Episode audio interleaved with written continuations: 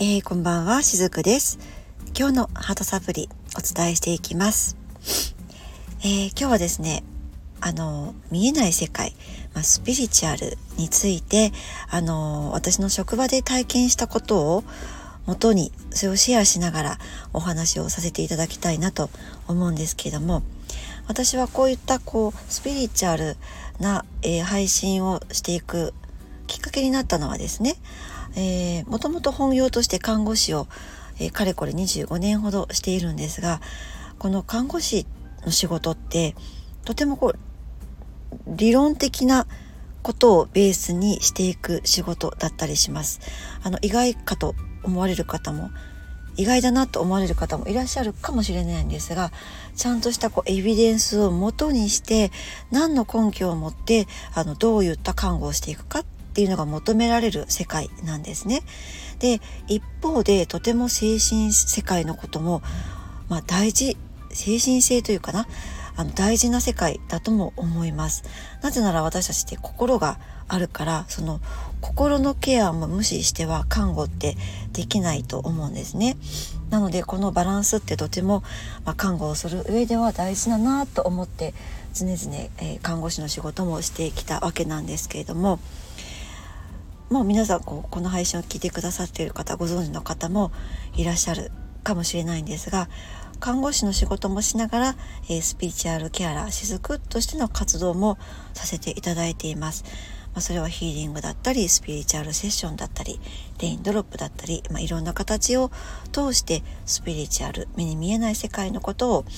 お話をしていったりお伝えをしていったりしているわけなんですけれどもあの看護師業の方でですね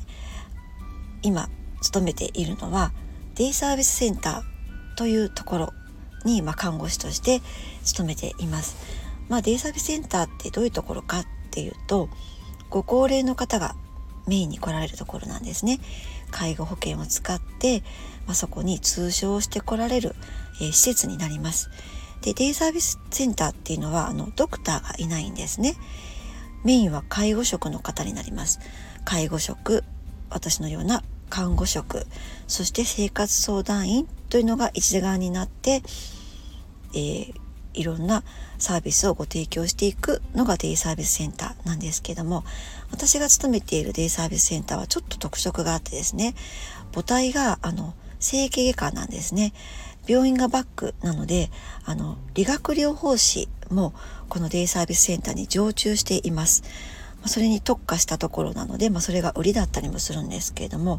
まあ、そういった流れもあって理学療法士の先生が、えー、管理職センター長としても兼任しているわけなんですね。でこのね理学療法士の先生が最近ちょっと面白くなってきたのでそのお話をね今日はさせていただこうと思ったんですけどもこの理学療法士の先生は男性の方なんですがえー、最近私とこの見えない世界のことについてよくお話をねしてくれるようになったんですね。えー、きっかけはですねこの先生が陰陽師の橋本京明さんっていう方の動画をね最近よく見るんですよっていうお話をしたところから始まったんですね。で私実はこの橋本京明さんって、えー、もうちょっと前から知っていたんですね。6年ぐらい前だったかなと思うんですけれどもとある本を買ったんですね。この橋本京明さんの本を買ったんです。この陰陽師のお仕事のことをあの簡単にね書いてくださっている本があったので面白いなと思って、えー、読んでいたことがあったので橋本京明さんについては存じ上げていたんですが最近その私の職場のこの理学療法士の先生が陰陽師の仕事をしている、まあ、動画をねよく見るようになったんだっていう話が話から始まって、まあ、見えない世界のことについてよくお話をするようになったんですね。で、えー、このセンター長が座っているデスクがあるんですけれどもそのデスクの後ろに木彫りの大黒様が置いてあるんですね。で私そのことには気づいていたんですが、まあ、あえてねそれに触れる機会もなかったんですけれども先日あの残業している時にふとなんかね視線を感じたんですね。そのセンター長が座っているところから視線を感じたんですけれどもセンター長はパソコンに向かってね仕事をしているんです。でも何かしらねこうねまばゆい視線を感じるんですね。でパッて見ると大黒さんが なんかこうアピールをしてきたんです私に。なんかもっと俺の話しろよみたいな。もうちょっと柔らかい感じですけどね。そんなアピールの視線を感じたんですね。でパッて目を上げたらその時にセンター長と目が合ってそこからまたこの大黒様についてお話が始まったんですけども「先生この大黒様の横にお水最近置き始めました?」って聞いたんです。あの実際お水が置いてあったんですね。あよく平井さん気づきましたね。あ私本名が平井って言うんですけども平井さんよく気づきましたね。そうなんです。僕数日前からねこの大黒様にねお水をあげるようになったんですよ。って言われたんですね。でよく見ると大黒様の下にね座布団も引いてあったんですね。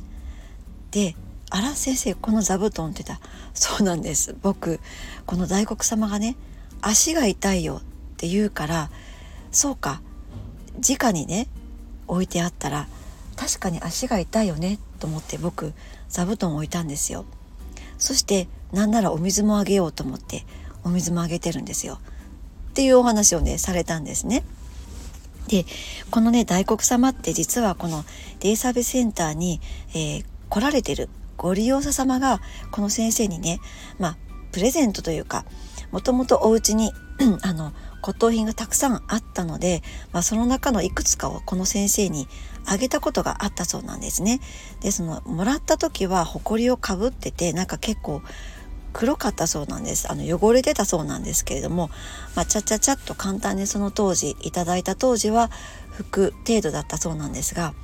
最近あのシャワー浴をしたそうなんですねその大黒様をねちゃんと水で流して、まあ、お湯で流して拭き上げたそうなんです。でそれをそこに置いた時からまああの売り上げが上がったと、まあ、ちょっとお金の話をねここですることにもなるんですけれどもご利用者様が増えてきた、まあ、そういったことがあったそうなんですね。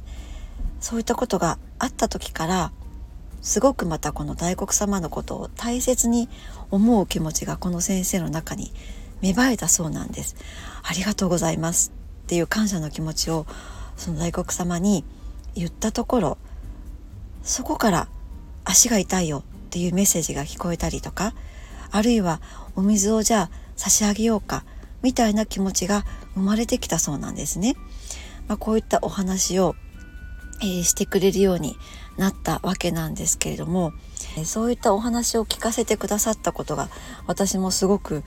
まあ、楽しかったし嬉しかったんですがまさにこのスピリチュアルってこういった感覚だよなって改めて思ったんですね。で私たちってそのスピリチュアルっていうと中にはもしかしたらなんか怪しいなとかそれってすごくこうごく一部の人にとってのものだよねってそういうふうに思われる方もいらっしゃるかもしれないんですが全然実はそんなことなくって例えばお正月であったら神社に行かれる方多いと思うんですね。で神社に行って、まあ、いろんなことをお願いする方もいらっしゃるかもしれませんし今日今年はこういった一年にしようと思いますでそんな風に宣言されるような方もいらっしゃるかもしれないですね。でねここで一つ神社の参り方についてあのちょっとだけご紹介すると実は神社ってあのお願いをするところではないんですね。いつもね、えー、私をね見守ってくださってありがとうございますってやっぱりこう感謝の気持ちを伝えて今年はこういった風にあに人生過ごしていこうと思います。でまあ宣言をしてだからまた私のことね見守ってくださいますようにお願いいたしますって、まあ、そういった感じでね、えー、お話お伝えをしていくところが神社なんですけれども実は日常の中でも見えない世界のことってちゃんとこう皆さん心の中にあったりするはずなんですよね。だから全然スピリチュアルって特別なことではないと思うんですね。でこの先生がねもう一ついつも言っているのはこのやっぱりセンター長になった以上売り上げも上げていかなければならない立ち位置なんですよね。